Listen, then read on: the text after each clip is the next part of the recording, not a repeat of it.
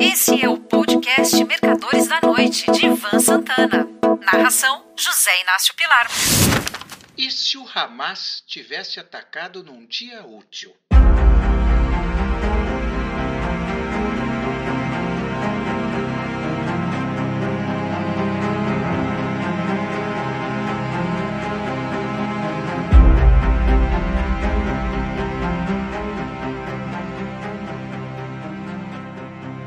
No último sábado, sete de outubro, o Ocidente acordou com a notícia de que o grupo palestino Hamas atacou o Estado de Israel com milhares de mísseis, além de forças terrestres que cruzaram a fronteira, matando quem estivesse pela frente e raptando mais de uma centena de pessoas. Foi o maior ataque desde mil novecentos e setenta e três, por conseguinte, quando a Guerra do Yom Kippur cumpria seu cinquentenário. Como naquela ocasião, a do Yom Kippur, for uma guerra de Estado contra Estado, Egito e Síria avançando por terra e ar contra o Estado judaico, agora, num primeiro momento, muita gente supôs que se tratava da mesma coisa.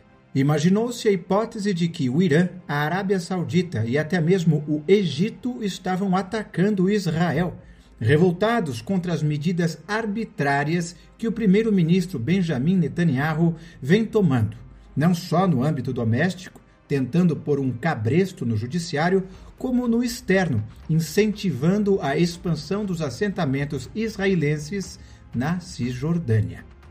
Pois bem, as bolsas de valores teriam sofrido uma queda descomunal. Haveria uma corrida para o dólar, flight to quality, e para os títulos do Tesouro dos Estados Unidos. O petróleo? Desse nem se fala. O preço do barril poderia ter disparado para uns cento e cinquenta dólares, ou até mais. Aqui no Brasil, o comportamento do mercado de câmbio e de renda variável teria sido o mesmo. O pânico determinaria as cotações. Mas eis que se passaram o sábado e o domingo, e constatou-se que a luta era Hamas contra Israel, sem que nenhum país soberano tenha participado da refrega. Restam outras considerações relevantes. Antes de mais nada, é preciso que os cidadãos israelenses se conscientizem que seus órgãos de inteligência são incompetentes. Com tantos satélites e drones, além de outros instrumentos de espionagem, como é que eles não perceberam que um ataque de grande porte estava sendo planejado? Planejado logo ali, ao sul da fronteira, na tripinha de areia que vai de Israel ao Egito, a faixa de Gaza. Não foi a primeira vez que a inteligência de Israel comete uma falha de proporções inconcebíveis. Em mil novecentos e setenta e três, antes de atacarem Israel no dia do Yom Kippur, que caiu no sábado, seis de outubro, os chefes de Estado de Egito e Síria, respectivamente Anwar al-Sadat e Hafez al-Assad, tomaram as seguintes providências. Ordenaram a expansão dos cemitérios dos dois países, desocuparam leitos dos hospitais, dando alta para os pacientes menos graves. A União Soviética, que sabia do ataque, repatriou as famílias de seus assessores militares estacionados na Síria e no Egito. No momento, a população de Israel está unida contra o inimigo comum. Mas, tão logo a guerra acabe, Netanyahu será cobrado pelas omissões de sua inteligência e dificilmente permanecerá no cargo de primeiro-ministro. Afinal de contas, uma de suas principais promessas ao ser eleito era a de garantir a segurança do povo israelense.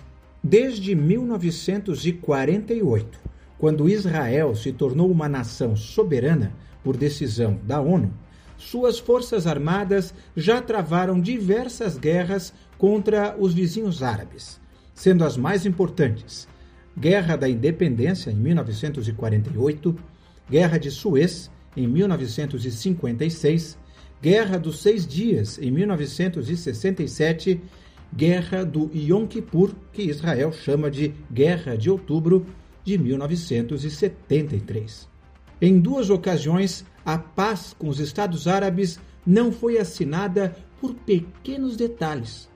Após a Guerra dos Seis Dias, o Conselho de Segurança da ONU, através da Resolução duzentos e quarenta e dois, determinou que Israel retornasse às fronteiras anteriores ao conflito. Em contrapartida, os países árabes reconheceriam formalmente o Estado judeu.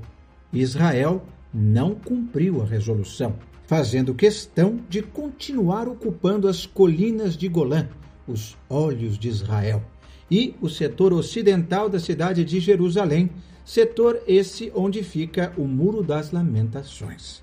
Numa reunião em Camp David, casa de campo oficial do presidente dos Estados Unidos, Bill Clinton quase conseguiu que o primeiro-ministro israelense Ehud Barak e o líder palestino Yasser Arafat assinassem um acordo de paz. Na última hora, Arafat roeu a corda.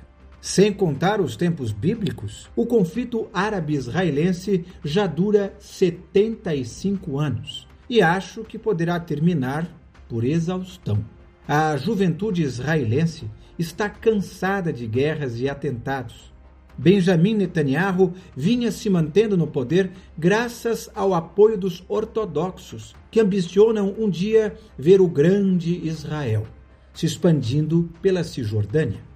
A taxa de natalidade dos israelenses é baixíssima, com exceção dos ortodoxos e ultra-ortodoxos, que costumam ter de três a quatro filhos por casal.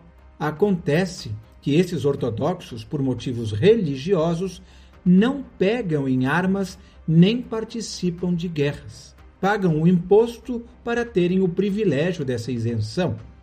Há outras pedras no caminho da expansão de Israel. O Irã, que financia o grupo Hezbollah no Líbano e cujo efetivo em homens e armas é muito maior do que o Hamas, está na reta final de sua primeira bomba nuclear.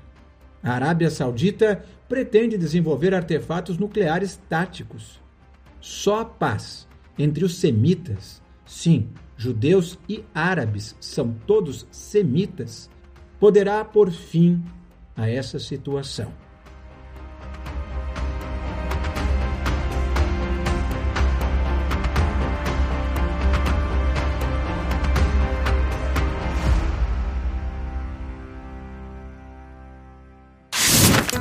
Você ouviu Mercadores da Noite, de Ivan Sant'Anna. Narração: José Inácio Pilar.